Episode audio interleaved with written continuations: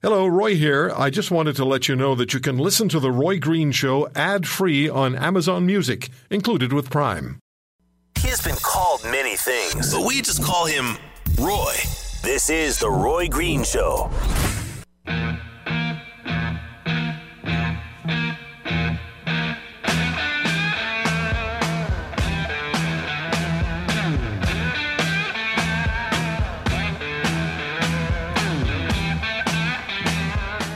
In uh, 81 days, I believe it is 81 days, recreational marijuana will be legal across Canada. However, how prepared are individual provinces to control the distribution and sale of cannabis? American companies are also poised to enter this country and sell their cannabis here. Jodie Emery uh, joins me on The Roy Green Show. She and her husband Marc are Canada's best known marijuana activists. And Jodie has just opened Jodie's Joint at Kensington Market in Toronto, where for now she sells coffee. For now. Jodie's Joint. Now, let me see. Why would you call it that? How are you? Uh, I'm doing very well. How are you? It's, uh, I'm doing great. Good to talk to you. Uh, let me ask you, Jodie, do you approve of Doug Ford moving forward to permit entrepreneurs to sell marijuana products on October the 17th, I assume you're going to say yes, versus Kathleen Wynne's plan, which was to have sales outlets controlled by the Provincial Liquor Control Board. The unions are saying this is not a good way to th- say things what, or do things. What do you say?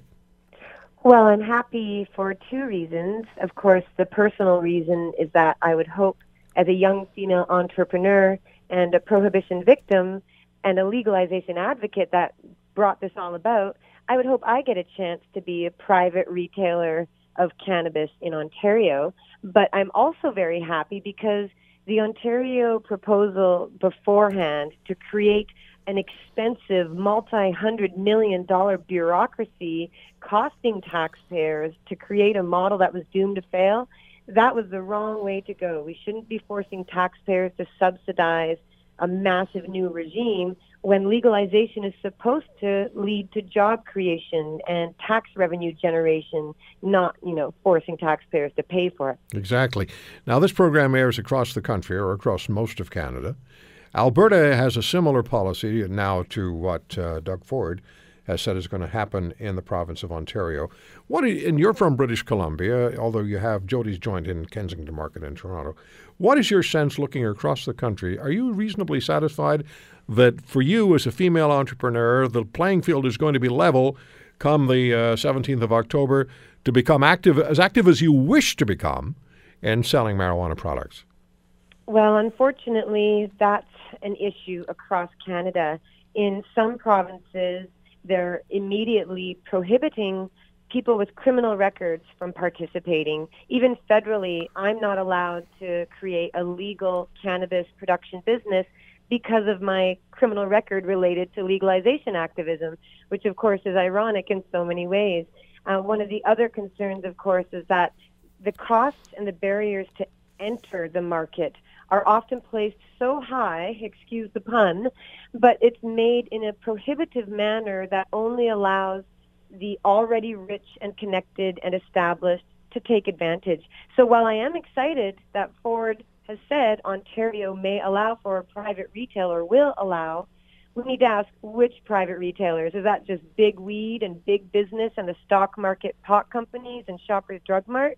Or is it the individual entrepreneurs, the mom and pops, the mm-hmm. people who already opened up storefronts and self-regulated in the hope that they could be legally able to do so in the future. So, what is legal advice? What is your? I would imagine you've talked to lawyers about yours and Marc's ability to sell the product in this country, even though you have uh, criminal records for having operated uh, outside the law. Alberta saying that anybody who is involved in the so called gray market will receive no government permission to sell now.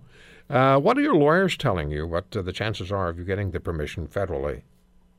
Well, they say we just have to try and get legal and licensed and for me as an activist, this is a very strange time.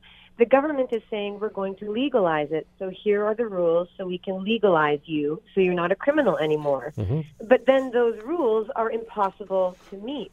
So then the government comes back and says, hey, you, you haven't gotten legal yet. We're going to have to arrest you.